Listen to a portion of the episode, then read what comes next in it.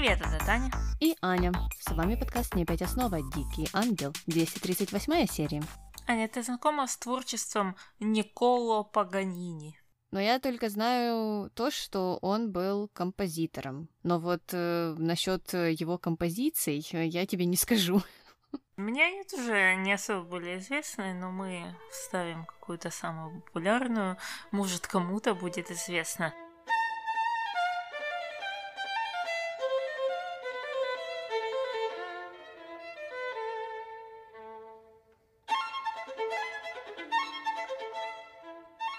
Но что меня впечатлило в его биографии, это то, что когда он умер, его не похоронили еще следующие сто лет, потому что считали, что он получил свой талант от дьявола. То есть он продал душу дьяволу в обмен на свой музыкальный талант. Из-за этого церковь отвернулась от него, хоронить не разрешали, и только через сто там лет какой-то папа римский того времени вмешался чтобы его похоронить. И там такие дикие истории ходили про его связь с дьяволом, вплоть до того, что он встречался с какой-то женщиной, ее прибил, вытянул из нее кишки, из кишок сделал струны для скрипки, а потом играл на этой скрипке, и когда он это делал, из скрипки доносились э, крики вот этой умершей женщины, и люди, люди в этом верили, понимаешь? как далеко пошел прогресс. Ну, сейчас бы я сомневаюсь, что так могло произойти, что тебя отказали там хоронить только из-за того, что кто-то себе там надумал что-то у себя в голове и потом распространял эти слухи. Ну, ты знаешь, я вот сначала хотела откомментировать, что вот до чего зависть доводит людей. Э, но, э, с другой стороны, я думаю, э, да, сейчас, может быть, такого именно бы и не случилось. Но, с другой стороны, сейчас можно ходить и рассказывать какие-то басни и сказки и какой-то откровенный бред, а тебя будут показывать, например, по новостям. И найдутся люди, которые будут верить и рассказывать, да-да-да, да-да-да, это же вот он или она говорит правду. Э, и не задумаются проверить, правда это или нет на самом деле. Ну, естественно, история с распятым мальчиком в трусиках это э, отлично иллюстрирует. Ну вот. Ладно, эм, вела это к тому, что как раз Никола Паганини родился 238 лет назад, с чем мы его и поздравляем. а э, мы пока переходим к нашей первой линии, которая э, называется «Маркиза и пролетариат». И мы начинаем с того, что Луиса неожиданно приказала Бернарду приготовиться к вечеру и приготовить весь дом, э, потому что к ней придет какая-то подруга, которую звать Малена. То есть не Милена, а Малена. Что было очень, ну, как-то э, странно, аж запутало меня. Я на одну секунду не могла понять, так это Милена, Малена, это еще что-то, да? Ну, ты знаешь, я думала, что это Милена вплоть до появления Малены в особняке. И потом я такая думаю, а зачем же они поменяли актрису? Ну, разве там эта Милена ну, настолько часто появлялась, что нужно было и ее уже сменить? И потом только спустя некоторое время, когда они уже начали общаться, я поняла, что это Малена, это совсем другая женщина. Да, у меня такая же самая реакция была, но, как оказалось, эта женщина Малена а, очень счастливая женщина по рассказам Луисы, потому что она вышла замуж за испанского маркиза, и, я так понимаю, сама стала маркизой, и из-за этого все в доме Дикарова должно быть на уровне, потому что Луиса, как всегда, хочет произвести какое-то особенное впечатление на своих гостей. Да, ну и когда э, Луиса это все рассказывала Берни, э, пришла Милагрес в гостиную э, и так улеглась с разгону на диване. Луисе не понравилось, что она сидит возле нее, а Милагрес ответила ей, да, ты сама вали отсюда, и они, конечно же, стали ругаться. Ну и Луиса в конце концов сказала, что уйдет, потому что у нее разболелась голова. Ну а Берни стал нахваливать Милагрес, потому что вот как она отшила классно Луису, хотя перед этим он ей там подакивал и рассказывал, какой классный вечер будет, и отлично, что эта Малена придет. Ну, в общем, у Берни э, не было сил что-то сказать Луисе, раз она ему так не нравится. Э, ну, и э, потом Берни продолжил, ответил, что э, Луиса сегодня вообще невыносима, потому что она вот как раз ждет эту маркизу. И Мелагрос это все очень заинтересовало. Ну, меня реакция Берни немного смущает, потому что я не могу сказать, что Луиса прям превзошла себя и кричала и била посуду и требовала невозможного. По-моему, она просто хотела, чтобы там носки по углам не валялись. Вот и все. А э, Берни уже сделала себя какую-то королеву драмы, что его там заставили, не знаю, что сделать, какие-то поделки из этих носков. Да, букет из носков в гостиной оформить. Я тоже не поняла, э, что там э, такого Луиса сказала, она вообще там и вправду мало общалась с ним. Э, ну и вот эта сама вся история, что вот Мелагрос уже вся такая злая была, потому что Луиса сказала ей э, там, не знаю, не сидеть возле нее или что. Э, ну, потом я еще на этом остановлюсь дальше. Ну а чуть позже Глория снова заметила, что Мелагрос почему-то в униформе, и она не поняла, зачем, зачем опять, опять это все. И вообще она думала, что Мелагрос голова забита мыслями об Иво, но Мелагрос ответила, что нет-нет-нет, сегодня особый случай, и я нашла способ не думать об Иво. И так, конечно же, по-злому рассмеялась. Э, ну а Луиса тем временем продолжала там рассказывать все прислуги, э, что делать, кому зачем следить, э, приказала Чемука поменять цветы. А Виктория и Рокки тем временем пытались ее разозлить и ходили вокруг нее так э, демонстративно говорили о свадьбе, э, которая вроде бы как мне показалось, уже состоялась, но они почему-то хотели Луису пригласить на эту свадьбу. Э, в общем, мне непонятно было, о чем там был разговор. Мне казалось, что они просто хотели позлить Луису, и вот этим именно и занимались. И только, по-моему, Чемука там ей помогал с цветами и с организацией всего этого мероприятия. Да, мне тоже со свадьбой это не было ничего понятно, причем что они к этой теме еще будут возвращаться. Не знаю, какой там действительно их статус их отношений. Но тем не менее, пришло время, и пришла Малена. И Луиса, конечно же, была рада ее видеть, и Малена оказалась не Миленой. И Малене понравился очень дом Ди Карло.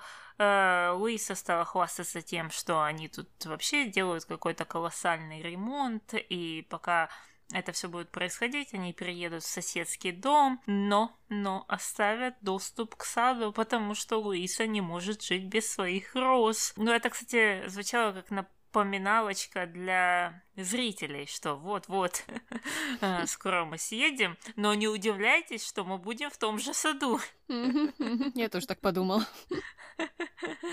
Ну, а после этого пришел Федерико, увидел Малену, они, оказывается, знакомы, они там обменялись э, разными комплиментами. Луисе, как вроде бы, это не очень понравилось, так что э, Феде пришлось удалиться, а Луиса попросила Бернардо принести э, ей и Малене чай. Э, Бернардо согласился, побежал на кухню подгонять Сокору, а Мелагрос это все заметила и пристала к нему с претензиями, почему-то э, он ей не сообщил, что Маркиза уже пришла. Ну, а Бернардо сказал, слушай, я вообще-то не хочу скандала. Ну, а Мелагра стала язвить, там что-то прикалываться и говорить, что ха-ха-ха, я же вообще не про скандалы. Ну и возвращаясь в зал, Луиса и Малена общаются. Э, Малена рассказывает ей э, о своем муже и чем они занимаются, что они открыли музей современного искусства. Ну и этот прекрасный диалог прервала Мелагрос, когда пришла с чаем. И давай послушаем, что было дальше. Давай.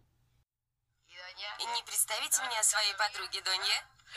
Что она сказала? Как дела? Я дочь мужа сеньора Луисы. Чулита к вашим услугам. Дочь твоего мужа?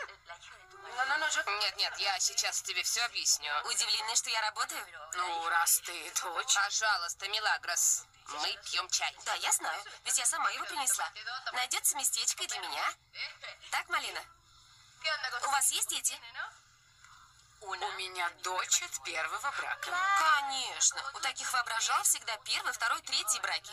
Спорим, ваша дочь даже не умеет стирать трусы. Не знала, что у тебя такая невоспитанная падчерица. Ну, я даже не знаю, какая из этих претензий Мелагрос меня больше всего удивляет. А, каждая из них по отдельности или все вместе. Но, наверное, меня больше всего впечатлило, что она наехала на эту женщину за то, что она там а, состоит во втором а, браке.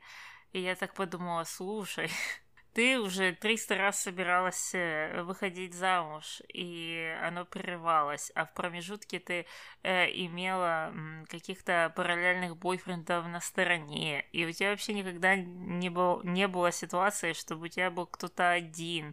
И, и ты тут выдвигаешь такие претензии, и я, конечно, я все понимаю, что это специально, чтобы съязвить, это чтобы испортить э, это чаепитие, и чтобы что-то доказать показать или показать, не знаю, устроить скандал, драму, потому что не хватает ее в жизни. Но все равно, раз она произносит эти вещи, значит, где-то в глубине там души она осуждает эти вещи. И э, опять же, ну, лицемерие на лицо. Э, да, да, ну, Таня, подожди, подожди. Ты вот э, так быстро ее обвинила, но она же ни разу не побывала замужем за вот этим самым. Поэтому не считается, не считается то, что она там почти до самой церемонии дошла и почти там перед э, падре одним и вторым стояла. Это все ничего, ничего такого. Замуж-то не вышла, вот и все. Значит, прекрасная, чистая, невинная девушка. Мы же это все знаем и помним. Э, ну, а кроме Малины, она еще уже и на детей ее, ну или на дочь непосредственно тоже наехала. Ой, Милагрос, а, а ты умеешь стирать свои трусы? Ну, хоть бы раз показала нам. Мы же не знаем, может быть, и ты не умеешь. Кстати, кстати, да.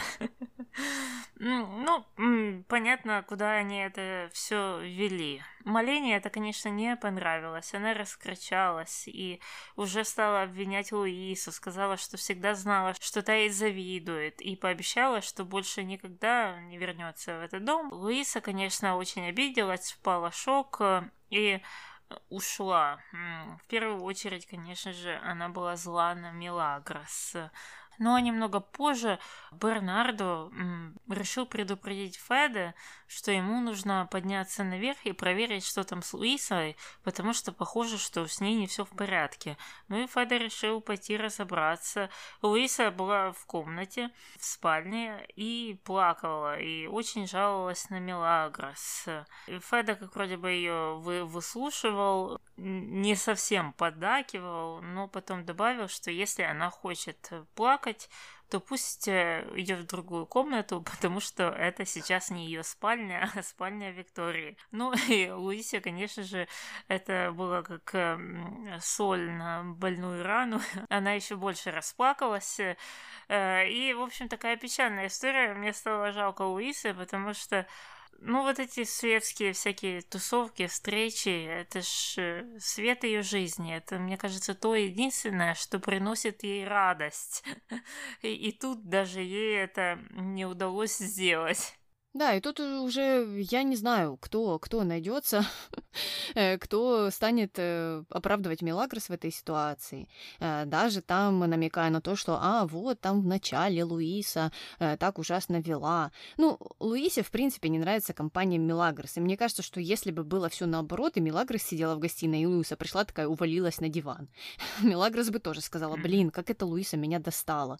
То есть тут, в принципе, ничего не поменялось, чтобы могло спровоцировать мотивировать кого-то из них, ну, а в этой э, ситуации Мелагрос, э, вот так вот поступить. И тем более, тем более, ну, хочешь ты какие-то там терки усугубить с Луисой, ну, так э, нападай на нее. Причем здесь это Малена, которая вообще появилась в доме на одну серию, и вот она пострадала от этой Мелагрос. А, да, мне тоже это было непонятно, но ты говоришь, вот кто может э, оправдывать в этом случае Мелагрос. Я хочу сказать, что комментарии разделились так 50 на 50. Ну, что уже хороший результат, потому что это обычно 9 к 1 в сторону, в сторону Мелагрос. Но, те, кто ее защищали, э, говорили, что да, так и надо, и Малена это ну, из э, той же шайки, что и Луиса, значит, она точно такая же ужасная, и она точно так же ненавидела Мелагрос. Из-за этого Мелагрос фактически действует на опережение, как-то так. А, ну-ну, раз э, эти зрители, э, не знаю, не смотрят э, какую-то детальную версию этого сериала, то, может быть, они знают что-то больше, чем я. Я не увидела ничего такого в этой Малене. Это просто была женщина, которая пришла, рассказала, что она открыла музей и что она замужем за маркизом, но это мы узнали вообще от Луисы. Все. А, ну еще что у нее дочь есть от прошлого брака. Все, вот на данный момент это все, что я знаю о Малене. И это мне не говорит говорит о том, хорошая она, плохая. Она даже и Мелагрос ничего не сказала. Она э, довольно ну так, заинтересованно с ней общалась хотя бы поначалу, там, первые две секунды, когда та пришла и стала кривляться. Ладно, к комментариям мы еще придем, а пока что переходим на нашу вторую линию под названием «Le Champs-Élysées».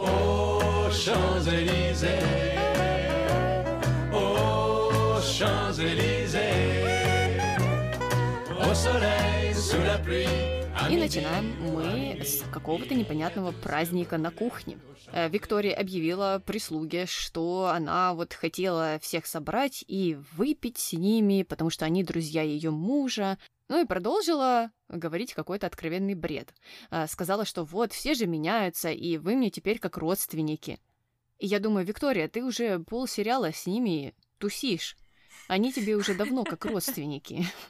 И ты уже и в конкурсах э, с ними участвуешь, и конкурсы организовываешь, и на дискотеке ты там вместе с ними, и с Сокорой общаешься, и с Глорией, и с э, ребятами со всеми. В общем, э, мне кажется, Виктор так проснулся не вовремя с этими репликами, и они были ни к чему. Ну uh-huh. и дальше то, что случилось, тоже было ни к чему, потому что вместе с Рокки они объявили, что хотят отпраздновать свадьбу э, на дискотеке и хотят вот как раз всех туда пригласить. И я подумала опять же, Какая свадьба? Мы помним, что первую свадьбу они уже праздновали в ресторане. И вот как раз тогда они праздновали это все вместе с так называемыми новыми друзьями ее мужа, с которыми она никогда не общалась э, до этого. И вообще нет-нет-нет. Э, в общем, это все было. И тогда у меня вопрос, это новая свадьба? Если это новая, то почему нам ее не показали? Э, ну или хотя бы ничего не сказали о ней. В общем, как-то это все странно было. Я не смотрела, что там было в оригинале, но мне кажется, что должно было быть там вместо свадьбы, это празднуют примирение. Правда, я не знаю, такое празднуют или нет, так официально. Но, по крайней мере, это бы вписывалось в сценарий. Но свадьба на свадьбе — это интересно. Ну, это тоже какая-то временная амнезия или что-то такое случилось у Виктории. Э, да. Но потом Эту всю идиллию прервал Феде, который пришел, э, чтобы вызвать Викторию на ковер. И они отправились в кабинет. Феде стал ей опять разглагольствовать о том, что он недоволен ее замужеством. Еще и Луиса рассказала ему об этой свадьбе, ну или об этом праздновании, которое состоится на дискотеке. И это значит, что там будет пресса. А это значит, что нужно будет подумать, куда ей э, потом, я так понимаю, съехать. Э, в общем, мне показалось, что Феда намекал на то, что он э, не хочет их видеть в особняке или как. Э, я не знаю, что он точно там имел в виду. И вообще, почему он покупается на эту историю со свадьбой? Почему он не задают какие-то логические вопросы? Что опять? Вы уже э, женились. Что случилось с этим? Это будет вторая свадьба? Ну так, чтобы разъяснить зрителям, понимаешь? Э, ну нет, нет, нет, ты что, зачем? Ну, лучше это все вот так вот запутывать и непонятные фразы куда-то бросать, и чтобы всем э, было вообще все равно, о чем они там говорят. Это же второстепенные линии. Зачем? Зачем все объяснять?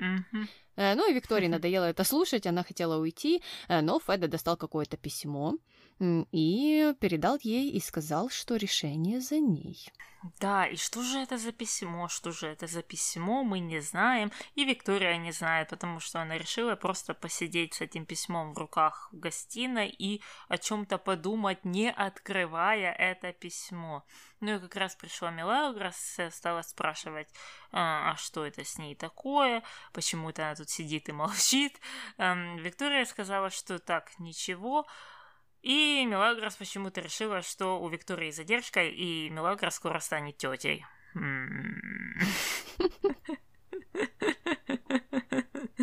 Не знаю, с чего это она взяла и почему это всегда к этому сводится, ну ладно. Э, Виктория сказала, что нет, нет, нет, она просто размышляет над письмом от папы и сказала, что она его не открывала. Ну, а Мелагра стала уговаривать открыть это письмо. Виктория почему-то не хотела. Мелагра сказала, что она может сама открыть, но Виктория от этой услуги отказалась и ушла. А, и пошла в свою спальню, в кавычках, да, и уже прочла письмо а там оказалось, что это какое-то предложение о стипендии на учебу в Париже. Э, и ее это как вроде бы шокировало, приятно. И за этим пришел Рокки и стал интересоваться, что же не так тоже с Викторией. Она не хотела ему отвечать, э, выглядела задумчиво и просто съехала, сказав, что у нее там что-то болит, э, и ей надо пойти к Луисе за таблетками. Но Рокки остался там в размышлениях лежать. У меня много вопросов по поводу этого письма. Почему это письмо у Феда? Э, откуда эта стипендия, почему это вылазит не из ниоткуда. Ладно, допустим, там была какая-то э, закадровая линия, что Виктория каким-то образом там очень интересовалась учебой и подавалась там во все университеты мира и ждала ответа от этих университетов. Э, тогда в таком случае это письмо должно было прийти ей, а не э, лежать где-то там у Феда в тумбочке. И, ну, сама эта ситуация тебе не показалась странной? Да, да. Э, Все очень странно и быстро пишется, когда нужно вычеркнуть очередного актера или актрису из сериала. Вот что мне показалось. Э, я согласна, что это все, как ты говоришь, должно было прийти Э, Виктории, и Виктория хотя бы должна была упоминать о том, что вот я подаюсь mm-hmm. в какой-то там университет, подаю документы в Париже, и жду, жду, что же они мне скажут. Но нет, э, ни о чем таком нам не говорили, и уже было бы как-то правдивее, если бы объявилась вот та э, дизайнерка, которая до этого приезжала из Америки uh-huh. или откуда она там была, и сказала, ой, Виктория, помнишь э, вот э, то шоу, которое мы вместе создавали? Э, так вот, тобой заинтересовалась компания Victoria's Secret, и тебя приглашают на стажировку в Америку. Ну и мне кажется, это было бы как-то правдивее, что ли, я не знаю. Угу, угу. А, да, что угодно можно было придумать. Даже если бы Феда просто сказала, что «Ой, у меня такая появилась классная идея, я решил тебя профинансировать э, образование в Париже, в Нью-Йорке, в Абу-Даби, я не знаю, где угодно. А, хочешь поехать, это же такая прекрасная возможность, там, э, там так красиво, и это там классное место, и все-все-все, то это уже как-то лучше сюда вписывалось, потому что, ну, это бы понятно было бы в таком случае, откуда это вылезло, какая у Феда мотивация на самом деле, и что Виктория столкнулась с такой ситуацией, что у нее, да, действительно появилась такая возможность, о которой она никогда как вроде бы не размышляла, но а теперь она заинтересовалась. А в этом случае получается так, что она как вроде бы долго готовилась к этому, планировала какую-то неизвестно где учебу, и тут она не знает, что, что решать в этой ситуации, потому что она как вроде бы всегда этого хотела, а тут еще и стипендия какая-то подвалила. Да, да. Я согласна, что они, как всегда, это все не продумали. Ну ладно, оставим эту линию, переходим на третью, под магическим названием Dilectus Memorias Disappointus. Вот все. Всем сейчас стало хорошо, дружно, все забыли о своих прошлых обидах. И, э, и на здоровье, в общем, от меня вам вот э, такой привет. Милагрос, э, как мы помним, в конце прошлой серии э, пыталась остановить Иво э, и не понимала, почему это он ей так отвечает, ведь она извинилась. А, Ива сказал, что она вот все-таки сказала, что сказала, и значит в этом есть доля правды, а значит ему делать в особняке нечего. Тем более, что она хотела, чтобы он оставил ее в покое, вот теперь их пути и не пересекутся, кроме как на фирме, кроме как Ива еще, конечно же, вернется в особняк, кроме как, наверное, Мелагрос придет в квартиру зачем-то, устроиться там Хуаной Марией опять. Э, не знаю. Э, ну, в общем, Ива ушел. А Мелагрос побежала, конечно же, жаловаться Анхелике. И Анхелика была недовольна, сказала, что они вот такие упрямые. А Мелагрос ответила, что нет, только не я, потому что я все делала, как вы сказали, и попросила прощения, и вот там ползала перед Иво, но он вот такой упрямый. Ну и давай послушаем, что было дальше. Давай. Не будем причинять друг другу боль. Порвать отношения самое ужасное, что вы можете друг другу сделать. Нет, Донни, вы ошибаетесь. О чем ты? Мы не любим друг друга. Что за глупость, Милли? Глупость. Когда любят, то хотят быть рядом. Посмотрите на Глорию Чамука. Или бабочку и Бобби.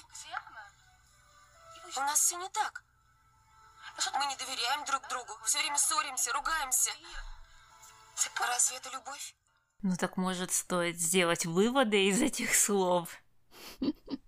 Э, да, да, надеюсь. А, но тут же Анхелика сразу же под боком сидит, которая сейчас промоет мозги Милагрос в ту сторону, в которую ей хочется, сманипулирует, как всегда, и скажет, ой, Милагрос, ну ты же понимаешь, бьет, значит, любит, обижается, значит, любит, вот вы друг друга там достаете, значит, и любите. Ну, это уже мы сто раз слышали, это э, ответ, мне кажется, такой последует э, скоро. Скоро я это гарантирую просто.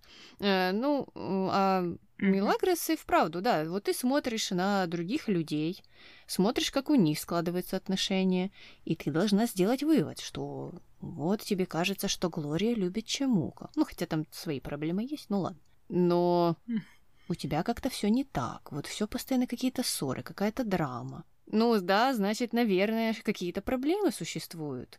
И, наверное, и вправду нужно, если у тебя в голове уже появляются такие мысли, нужно дальше их раскручивать, шевелить своими мозгами и думать, что не так, что я могу сделать, как мне дальше строить свое будущее. Может быть, это совершенно не тот человек, который мне нужен. Э, ну, посмотрим, что будет дальше. Да, но я уверена, что вот в своей голове она бы сказала, что я сделаю, я делаю все правильно, а это все он, как она только что сказала Анхелике. То есть вся проблема во второй половине, хотя мы знаем, что это не совсем так. Ладно, уже переключаемся на Иво, который в квартире, а, и ему позвонила Андреа. И она, я так понимаю, хотела с ним встретиться или пообщаться, но Иво не был настроен на это, сказал, что он работает, работает. И, в общем, пытается выжить. Боже, ну вот это ж такая драма. Вот что у тебя случилось в жизни, э, что э, ты позволяешь себе говорить фразы в твоем положении, что ты пытаешься выжить. Человек с работой, с местом жительства, человек с наследством, человек с акциями. Я просто пытаюсь выжить.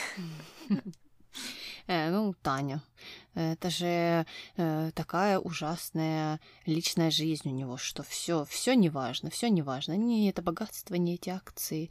Э, все остальное это какая-то пыль. Тут главное, что вот эта беда случилась. Э, ну ладно. Э, утром Андрея уже пересеклась с Паблом и рассказала ему о том, что Иво переехал из особняка в квартиру. Э, Пабло это очень обрадовало, но Андрея была не рада, потому что Иво э, ей-то не сказал ни слова и просто исчез. Тогда Пабло уже сказал, да, это плохо. Вышел капитан Очевидность тут на волю. И потом уже он стал рассказывать там, что вот, я не понимаю Иво и все такое, а Андрея поддакивала, э, но предупредила Иво, несуществующего на тот момент в офисе, что с ней шутки плохи, и они все-таки будут жить вместе. Ну и позже она уже пересеклась с Иво и попросила его помочь э, ей перевести все вещи в квартиру, э, потому что, ну, там их много, или, я не знаю, она не хотела все сама делать, но Иво что-то там промямлил, съехал, как всегда, и ушел. Мы знаем эту стратегию Иво, она угу. тоже всегда у нас повторяется. Э, вот это вот отмораживание, отмораживание девушек. Угу когда что-то не так, uh-huh. что-то э, ему уже не нравится, э, куда-то он хочет в другую сторону двигаться, э, сразу же, сразу же начинается вот э, это дурацкое поведение, когда ты не можешь просто сказать ей, что слушай, э, ну вот, у нас все было так несерьезно, и мне это нравилось, но потом я же придурок сам сказал тебе, что ты моя невеста или вообще жена, потому что ты можешь переехать ко мне в комнату. А, и сам эти отношения решил поставить на ступень повыше. Но теперь я понял, что я-то дурачок, как всегда, вот это вот сморозил, потому что я же люблю, не знаю, кольца дарить девушкам или что там, непонятно. В общем, что со мной какой-то сдвиг по фазе случился, как всегда. И, э, и да, поэтому теперь я стал таким козлом и так к тебе отношусь. Э, э, ну, извини, я просто хочу закончить эти отношения. Ну нет, нет, это сказать просто нельзя. Э, да, да. Э, ну, а Андреа на этом не остановилась. Она решила добить эту ситуацию, потому что вечером она уже сама пришла в квартиру к Иву и уже прямо его попросила съездить с ней за вещами в особняк. А Ива стал в позу, сказал, что вот он сейчас работает, и от него вообще будет мало толку. Не знаю, почему это. Э, но Андрея это выслушала, все равно решила остаться на квартире, э, но Потом вскоре ей стало скучно, и, и она стала требовать к себе внимания, хотела поговорить с Иво, но Ива продолжал отнекивать, съезжать, и Андрея тогда уже совсем разозлилась, э, стала говорить, что она не игрушка, Иво продолжал съезжать на то, что он работает, и что Андреа рассуждает как 16-летняя девочка. Эх, почему не 12-летняя? Ну и сказал ей, конечно же, что нельзя быть такой обидчивой. Но это вариация на тему истеричка, да? А Андреа ответила, что, слушай, ты сам предложил съехаться, так что непонятно, почему ты тут бушуешь. Э, ну, а ее, в свою очередь, не понимала вообще, в чем проблема и почему тут Андреа так взбесилась. Э, Андрея сказала, что, э, ну как, э, он переехал квартиру, а она осталась в доме. Вот в чем проблема. Э, но Иво это, конечно, прохлопал ушами, или, конечно же, сделал вид, что прохлопал, и сказал, что, слушай, я весь в работе, очень важно, и вообще оставь меня в, покое. Ну, а Андрея совсем, видно, разозлилась и сказала, слушай, со мной шутки плохи, как она говорила Пабло, э, и ушла. В общем, это классический Иво, э, который вообще ничего не может сказать прямо, и непонятно почему. Это что, он боится действительно как-то э, какого-то ее гнева, ну так что это говорит про тебя тогда? Тут э, две стратегии можно было предпринять. Или сказать, что все, слушай, я передумал, действительно, как ты сказала, я там, как всегда, что-то сболтнул, но я это не имел в виду, так что до свидания, съезжаться мы не будем, прости, прощай, что так получилось. И второй вариант – это объяснить человеку, слушай, у меня там гипер э, проект, э, я не могу сейчас там отвлекаться, но я знаю, ты там хочешь ко мне переехать, и я тоже хочу там с тобой съехаться, но давай не сегодня, давай назначим время на завтра. И я там э, договорюсь с какими-то друзьями, которых у меня нет, и мы будем перетаскивать все твои вещи, и таким образом мы сидимся, только вот вот не сегодня, потому что у меня тут важный дедлайн, и я хочу это закончить, но я, в принципе, рад тебя видеть, но, прости, такая ситуация, обязательно э, восстановим вот эту потерю этого вечера, там в ближайшее будущее я тебя приглашаю там не знаю, в зоопарк послезавтра, неважно. То есть э, это абсолютно вот так вот э, легко решается, и любой нормальный человек на другой стороне это бы прекрасно понял, потому что ну, у нас у всех есть работа, да. Но нет, Нет, нет, просто надо мороз, включать полнейший мороз, а потом удивляться, что же у него так не получается э, в э, личных отношениях, и как он там говорил, и почему это он всегда пытается выжить, в кавычках, да? Угу. Да, сам себя загоняет в эти ситуации, и понятно, что здесь э, многие комментаторы сказали, а, это Андреа, да такие надо, а что с ней по-другому вообще можно общаться? Ну, просто на месте Андрея были все уже. Все же побывали, все его девушки были на этом месте. Он всех так отшивал. Э, там Пилар, э, Флор, э, все истеричками были, все сталкивались с его вот этим газлайтингом, сама виновата, да что ты такое говоришь, да ты вообще, да как ты можешь на меня так нападать, я же вообще ничего здесь, я просто сижу и туплю, и что, что, что здесь такого?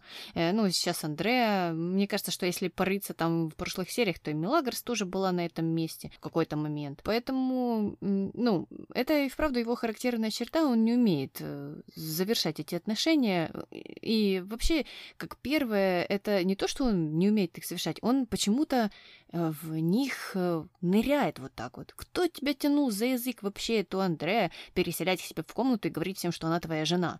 У вас были нормальные отношения, и ты же сам удивлялся, что «Ой, Андрея, ты даже ничего от меня не требуешь». Ну да, понятно, она тебя ничего не требовала, пока вы просто там спали вместе и все, грубо говоря. А потом ты сам сказал всем, объявил, что она твоя жена. Ну, и очевидно, что она теперь будет э, чего-то от тебя ожидать. А что ты думал? Ты просто так скажешь и все, и ничего не случится? Ну, как-то странно.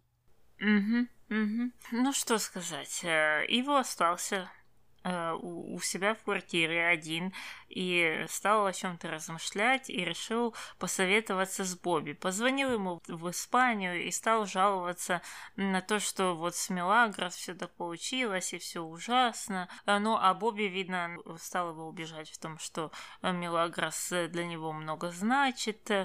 А, но его почему-то решил, что он сдался, хотя в то же время стал обещать Бобби, что э, пересмотрит эту ситуацию и, возможно, можно еще что-то решить там с Мелагрос. В общем, как вроде бы Бобби его переубедил, что нужно еще раз попробовать наладить э, отношения с Мелагрос. Как-то так. Угу. Ну а Глория в это время дома успокаивала Милагрос и советовала ей не переживать об Ива. А Милагрос ответила, что вот, э, то, что я сказала, это же ужасно, и лучше бы я его ударила вместо этого. Да, и вправду. Лучше ударить. Э, она не думает, что лучше просто общаться, как нормальные люди.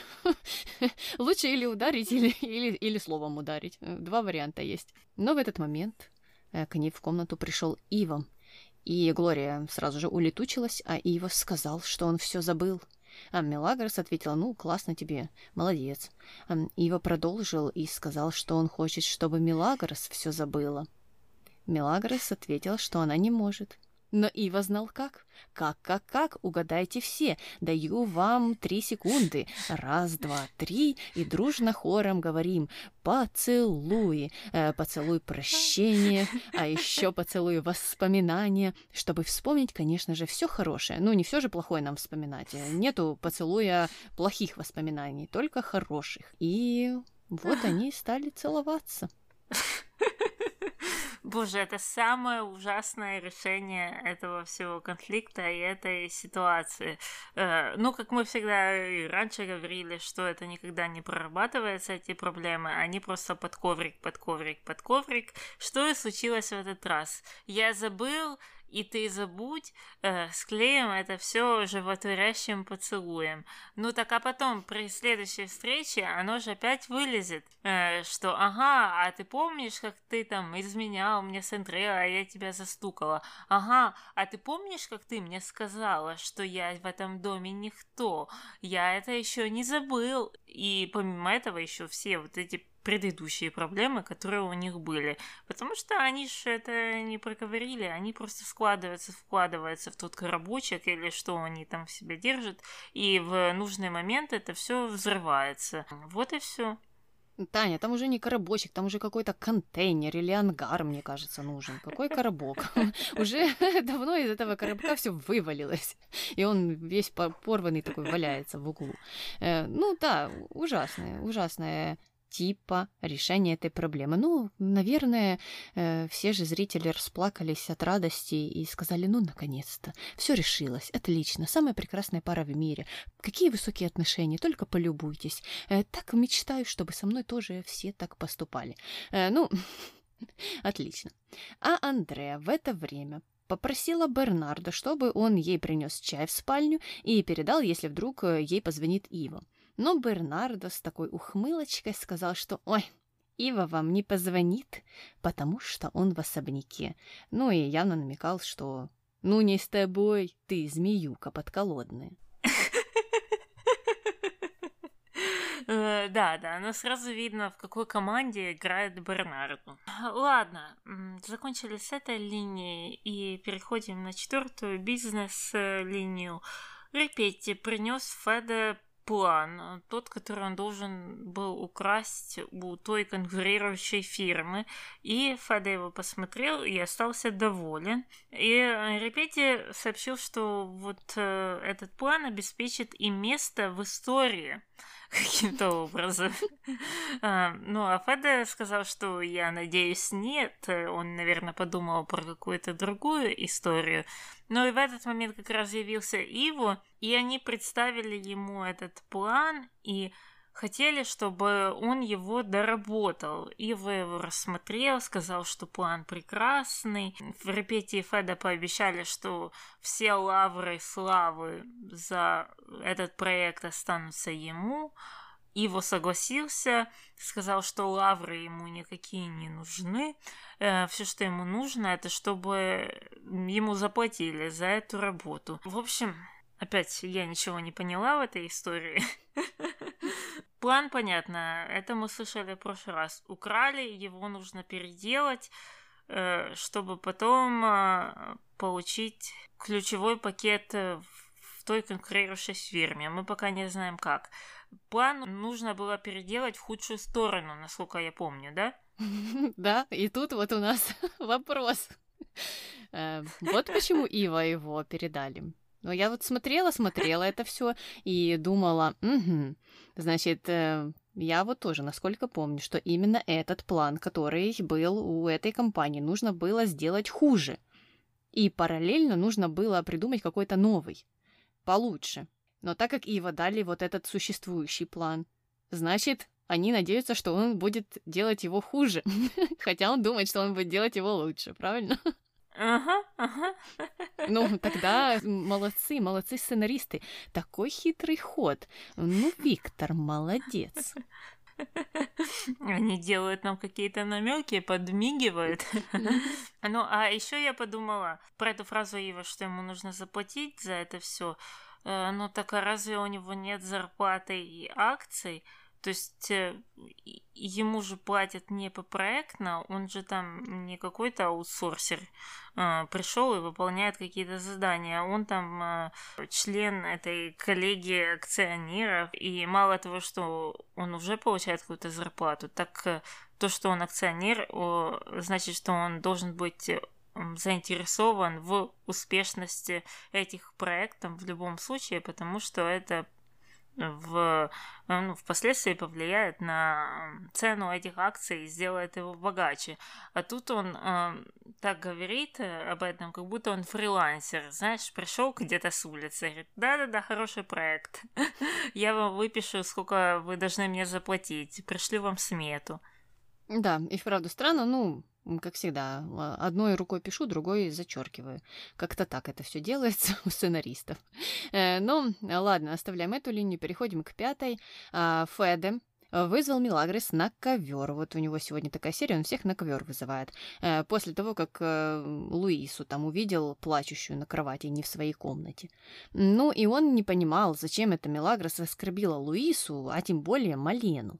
Милагрос ответила, что Луиса ей просто надоела. Э, Феде стал объяснять, что, ну, Мелагрос, смотри, ты так долго была служанкой, и вот у Луисы вроде бы как сложилось такое тебе впечатление, она никак не может понять, что ты уже не служанка. Хотя мне хотелось сказать Феда, Феда, блин, Луиса просто не любит Мелагрос, это не в служанках дело, просто уже у них отношения на каком-то другом уровне, нежели там начальство и прислуга. Ну, а Мелагрос не понимала, в чем же проблема. Разве слуги не такие же, как э, вот как раз начальники? Они ведь тоже живые. Э, опять же, не в этом проблема, совершенно не в этом. Опять нам тут приплели эти все классовые разногласия, хотя их не было там.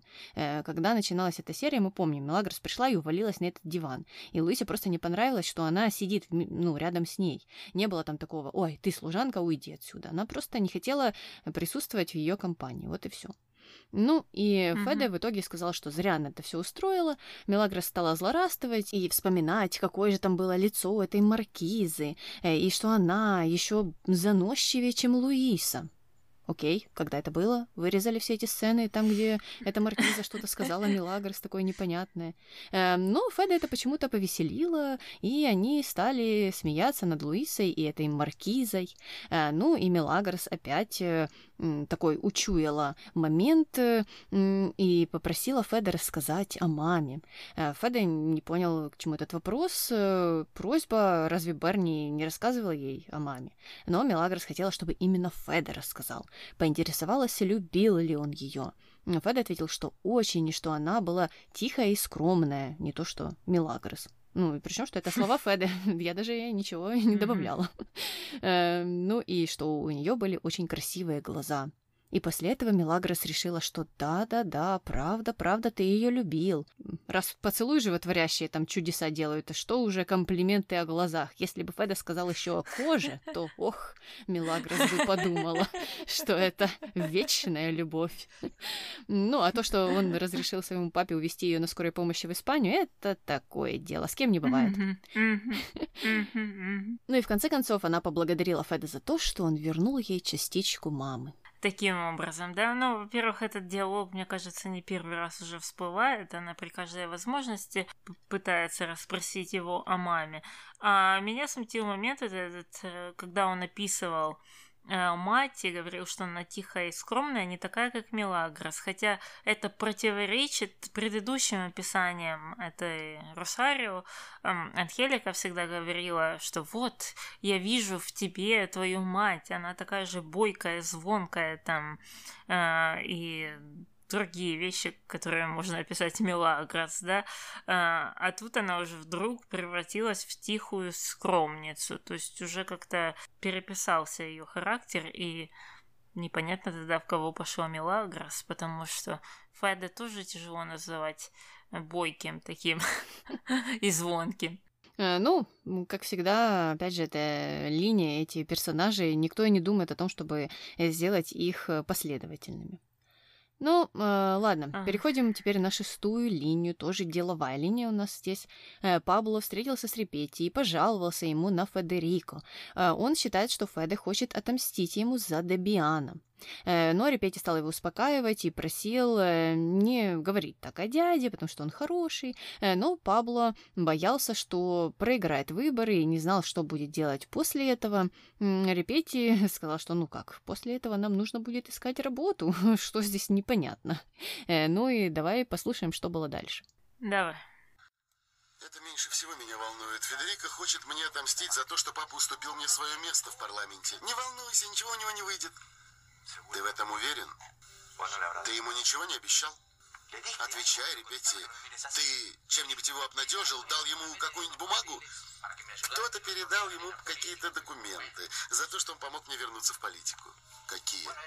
Ну, твое досье из секретных служб о каких-то твоих прошлых грешках кто-то, кто-то передал эти документы. Интересно, кто, кто же это может быть. Причем, что Пабло совершенно ничего не сказал после этого и никак не подозревал Репетти. Потому что, да, какой-то mm-hmm. добрый самаритянин решил выручить Репетти или кого там, Феда, я не знаю, их всех, и передал эти документы ему, чтобы подставить Павлу. Угу. Ну и непонятно, куда они это все ведут. Мы же последний раз э, сошлись на том, что Феда согласился с тем, что это хорошо, что Пабло станет политиком, потому что они смогут э, его доить и использовать там в своих каких-то э, целях. А тут уже получается, что они перекручивают это так, что эти документы от мафии будут использованы против Пабло для того, чтобы он не попал в политику. Тогда какой смысл? То есть это же, если он туда не попадет, это не значит, что Феда автоматически его заменит на этом месте. Ну да, выборы ведь уже в воскресенье, уже не успеют. Там, может быть, распечатали все эти списки. Как же Феда туда внесут? Непонятно. Э, но, кстати, вот насчет Феда. Он, да, поменял свою точку зрения, потому что он рассказывал Луисе, что если Пабло проиграет, то он его просто раздавит, как таракана. А Луис ответила, что нужно к Пабло хорошо относиться, ведь он точно победит и станет самым красивым депутатом. Ой, это нужно было на плакатах печатать. Пабло Рапало. Самый красивый депутат.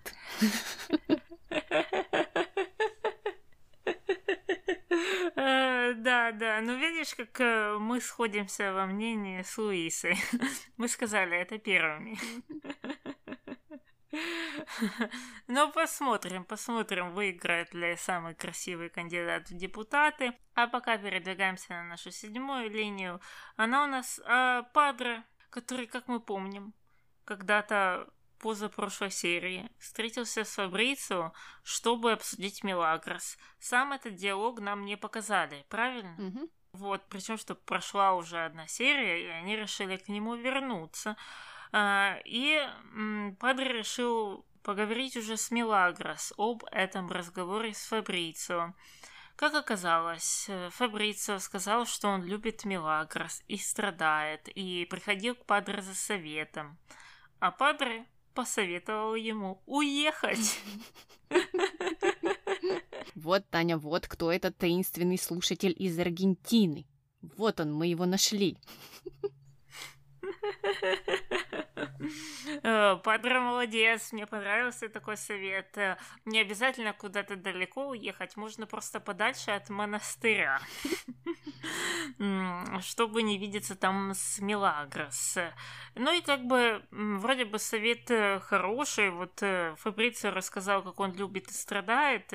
Падре дал хороший совет, но Мелагрос это не понравилось. Совсем как он мог посоветовать Фабрицио от меня отдалиться?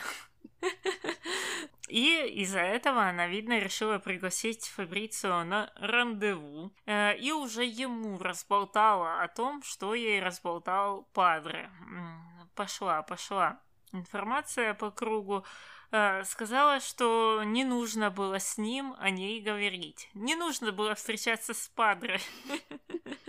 На что Фабрицио ответил очень странно, сказал, что у него нет друзей, и из-за этого ему нужно было с кем-то пообщаться, и он выбрал Падре. Э, Ну, а Мелагрос уже переключилась э, на то, что сказал Падре, э, а именно то, что Фабрицио страдает. Э, Фабрицио сказал, что ну да, да, страдаю, ну что же можно поделать. И тут уже Мелагра сказала, ну так не нужно нам тогда встречаться. И тут уже Фабрицио не понравился этот ответ, и он сказал, нет, нет, нет, э, не гони меня от себя, мне там важно с тобой видеться. И тут уже стал перекидывать э, камни в ее огород и говорить, что вот с тобой то же самое происходит. Вот ты вот э, перестала видеть его, ха-ха-ха-ха-ха. И твоя боль э, любовная не прошла. И вот то же самое со мной может случиться. Вот мы перестанем видеться, и я все равно там буду продолжать страдать. Из-за этого давай останемся друзьями. Я ведь э, тем более тебя не предавал, как э, тебя предал Иво. На что Мелагра сказала, что ну так проблема в том, что ты меня любишь не как подругу.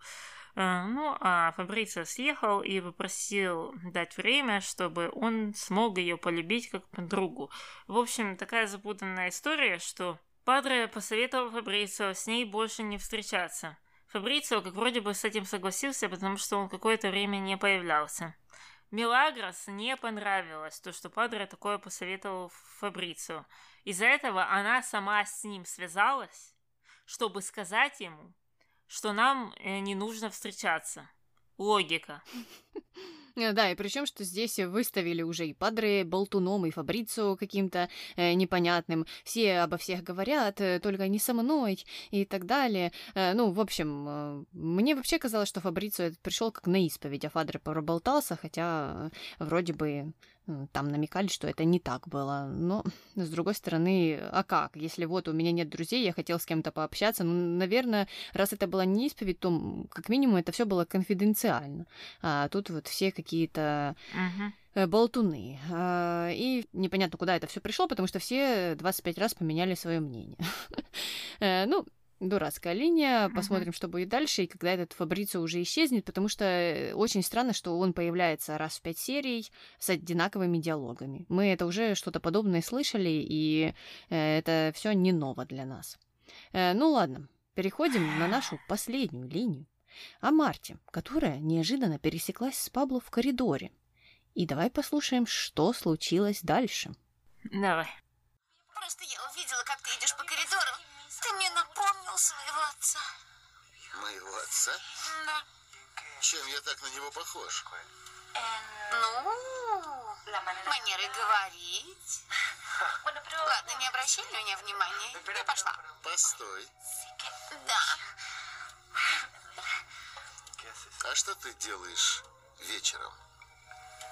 Хочешь меня пригласить? А почему бы и нет, раз сейчас папы нет? Почему бы и нет?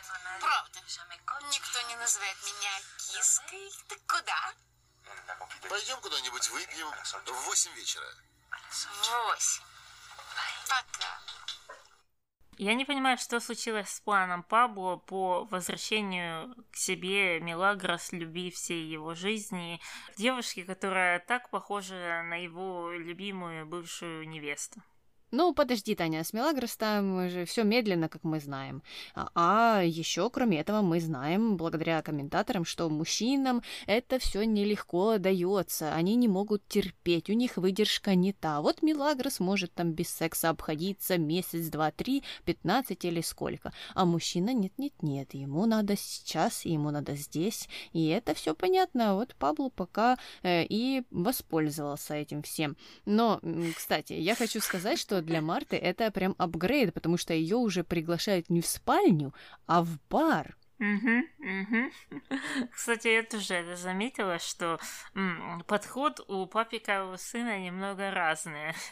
Ладно, посмотрим, чем это закончится, но все-таки Паблу они тут рисуют с не очень хорошей стороны, хотя бы э, по той причине, что э, сценарий долго-долго-долго хотел нас убедить в том, что он испытывает как вроде бы какие-то там сверхчувства э, по отношению к Мелагрос. А тут Мелагрос э, как вроде бы одиноко, и по его информации у нее э, плохие отношения с Иво, и как раз самый-самый-самый момент к ней, с ней сблизиться, но сценаристы почему-то не пошли в эту сторону. Ну ладно, закончили со всеми нашими линиями и можем переходить к нашим э, номинациям. Кто у тебя герой? А, я сегодня не записала героя. Поступила как ты в прошлый раз. А у тебя кто? А я записала Падре за то, что он посоветовал Фабрице уехать, от, отстать от Мелагрос, и ему же лучше будет, и страдать он меньше будет, и это хорошо. Конечно, плохо, что он э, содержание этого диалога потом полностью пересказал Мелагрос, это недостаток, э, да. Э, может быть, он рассчитывал, что Мелагрос не пойдет дальше, это рассказывать обратно Фабрицио, и круг не замкнется. Эм, но, тем не менее, если бы он не рассказал э, это Мелагрос, мне кажется, это было бы намного лучше для самого Фабрицио. Эм, но хоть на этом спасибо, хоть какой-то совет там Божий дал, который может быть полезен для него. Ну и давай закончим с этим, переходим к злодеям. Кто у тебя злодей? Милагрос. По-моему, здесь э, очень очевидно, кто злодей в этой серии. Ну, непонятно, зачем набросилась на эту бедную несчастную Малену, ничего она ей не сделала, и потом еще наврала Федерико, что вот, а Малена такая заносчивая, оказывается. Где? Покажи, Милагрос, где она заносчивая? Кто из вас заносчивее э, в этом диалоге был? Э, ну, этот спектакль, в общем, ужасный, ужасный, и смотреть на него было стыдно, конечно же. Ну и здесь в линии с Фабрицио тоже. Непонятны ее мотивы. Э, то есть вроде бы как э, ей не понравилось, да, что Падре его послал, потом она сама решила его послать, но вроде бы в конце уже и, и отказалась от этого всего. Наверное, подумала, ой, а как же ж я буду без собачки на коротком поводке, а кто же меня mm-hmm. свозит потом э, в Уругвай? Угу. Пабло пока не пристала еще, поэтому Фабрицио может посидеть рядом. Да, да, как-то так. Я согласна, я поддерживаю эту номинацию. Я тоже записала э, Мелагрос по тем же причинам. Поведение с Маленой было ужасное. Поведение с Фабрицио было как минимум странное. ну и предлагаю переходить к дуракам. Тогда кто у тебя дурак? Анхелика, которая так и тянет свои ручонки, чтобы поманипулировать кем-то. Э, ну, мы помним, Карабас-Барабас. И э, рассказывает Милагр, что вот, вы такие упрямые, и вы должны быть вместе, это самая большая ошибка в вашей жизни. Ой, Анхелика, Милагр сама тебе привела несколько примеров э, тех, чьи отношения она считает лучшими, чем ее отношения. Поэтому не надо тут рассказывать, что ой, вы такая пара и такие классные. Да не классные. И вправду постоянно ссорятся, постоянно какие-то недопонимания, общаться не умеют, изменяют друг другу. Э, где здесь классность? Не знаю. Угу, угу. Ну, Ангелика гнется линию держаться мертвой хваткой за то, что у тебя есть, какое бы оно ужасное ни было, и какие бы ужасные отношения между вами не происходили. Мы это уже слышали. Но я, тем не менее, не записала Ангелику, я записала Фабрицию, потому что у него была такая возможность. От, э, кстати, от Мелагрос Падре дал ему прекрасный совет э, уехать э, подальше, но он согласился на встречу с Мелагрос, и мало того, что он согласился. Он во время этой встречи еще настаивал, чтобы они продолжали встречаться, чтобы у него появилось время полюбить ее как подругу. Но как он представляет, это будет работать? То есть, чем больше они будут встречаться, э, тем меньше у него к ней будет романтический интерес. А, но это обычно так не работает, хотя в случае Мелагрос, может быть, это и правильная стратегия. Ну, это, конечно, шучу, потому что сценарий это так э, не прописывал. Мне кажется, единственной целью этой всей линии и этой сцены на кухне э, про друзей и не друзей, и любовь, и страдания, было то, чтобы в очередной, в 150 восьмой раз э, подчеркнуть, что все любят Мелагрос. Вот посмотрите, как все в нее влюбляются и не могут от нее отстать. И она вот даже пересмотрела э, свои отношения с мужчинами, как мы ей и советовали. Но, тем не менее, э, согласилась э, все равно придерживать эту собачку в конце концов. В сценарии, опять же, не это имел в виду, но мы все поняли. Ладно, закончили с номинациями, переходим к мистеру морковки. Что у нас сегодня? Две морковочки, ну, за ухаживание Пабло, за Мартой и за вот это все некрасивое поведение Мелагрос. Угу. Ну и тогда можем переходить к нашим комментариям. Комментарий первый. Продолжу тему своих возмущений о поведении Мили.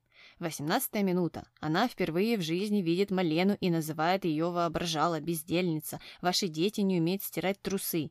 С какой стати она оскорбляет незнакомого ей человека? Даже мы, зрители, не знаем ничего об этой женщине. Может, она сама заработала свои миллионы, горбатилась и так далее.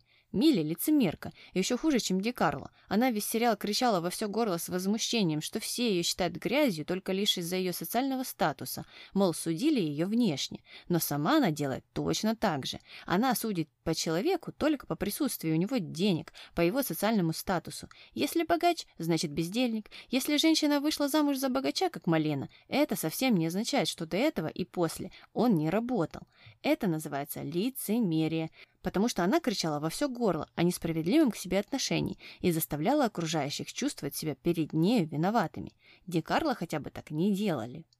Ответ. Хрень. Она это сделала на зло Луисе, и правильно. Сколько она вытерпела от этой ведьмы.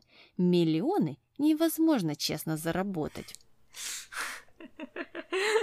Ну, вот так вот работает пропаганда сериала «Дикий ангел».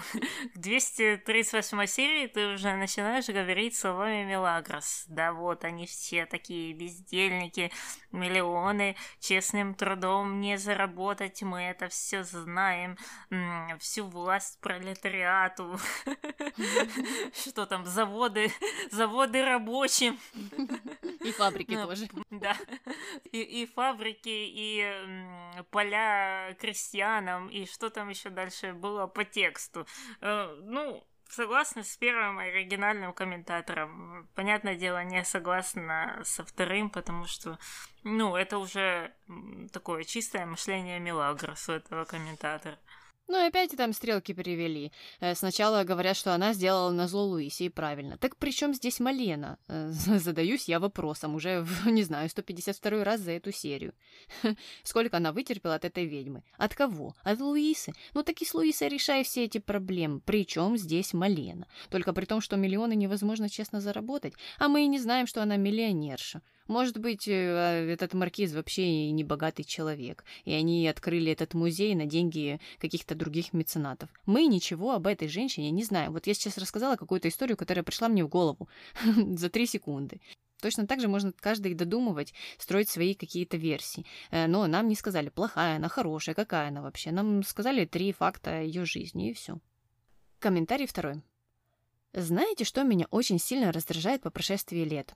То, что в этих всех сериалах, какими бы милыми на первый взгляд и ностальгический лад они ни были, то, что в них активно пропагандировался образ женщины-терпилы, которая все прощает, страдает, унижается и страдает. Как хорошо, что юное поколение обошло эти сериалы стороной. Именно поэтому у нас так много проблем с мужским абьюзом. Мужика изначально выставляли выше и круче, чем сериальную героиню. Она всегда бедная овца-страдалица, которая ждет альфача, пока тот бегает с эффектными бабами, а в конце все же приходит к овце.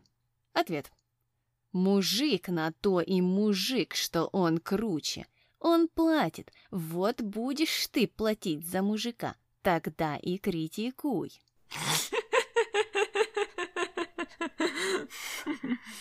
Ну, оригинальный комментатор молодец. Это то, о чем как раз мы очень часто говорим. И эта тема у нас всплывает буквально через выпуск, так что, понятное дело, мы это все поддерживаем. А по поводу ответа, мне не совсем понятно, причем здесь э, кто там э, за кого платит. Это А. А во-вторых, э, почему так человек уверен, что платит всегда мужчина? Ну и опять же, это все сводится, да, к тому, кто почему-то э, за кого платит. Вот э, у человека нету других каких-то э, версий или взглядов на отношения. Э, здесь э, первый комментатор, там э, он или она, не писали, что э, вот э, такая ситуация в сериале, что она там страдалица и бедная овца, а он прыгает, бегает, и это вроде бы как ему тоже с рук сходит в конце концов. Здесь ничего вообще речь не шла о том, что э, кто-то платит, кто-то не платит. Э, просто человек описывает, э, как складываются отношения и э, с какой вот э, патриархальной башни на это все смотрят. И приходит вот иллюстрация того, кто в этой патриархальной башне и сидит, потому что он дальше своего носа не видит. Мужик на то и мужик, потому что он круче и потому что он платит. Все. То есть на этом у человека заканчиваются uh-huh. э, все виды развития отношений. Э, ничего больше, никак по-другому быть не может. И отношения только на том, кто платит и строится, ну, тогда, извините, очень жаль такого человека. Но это как будто откуп. Я плачу, и значит я могу сделать э, с тобой все что угодно. Хочу там бью, хочу унижаю, а ты там страдай, терпи, но жди. Но это все потому, что я плачу. И какая-то такая установка идет. Так что действительно тяжело, наверное, встречаться с таким человеком. Ну, и тем более с тем человеком, который думает, что все остальные люди также поступают. То есть других отношений не существует. Mm-hmm. Это, опять же, любитель аксиом, я так понимаю, появился. Ну ладно. Mm-hmm. Э, на этом все. Закончились наши прекрасные комментарии, и можем заканчивать выпуск. Э, давай, с вами была Таня. И Аня. До новых встреч. Пока. Так, Китечка, что ты трусилась? Что трусилась? Обезьяна. Я там э, договорюсь с Бобби, и мы будем таскать эти чемоданы, Бобби нет. но не сегодня. Бобби нет. Да, боже, да-да-да. А у нее же других друзей нет, да? Окей. Я не понимаю, что случилось с планом Пабло по возвращению к себе Мелагрос, любви всей его жизни, девушки, которая... Залетела волосина, волосина котячая рот.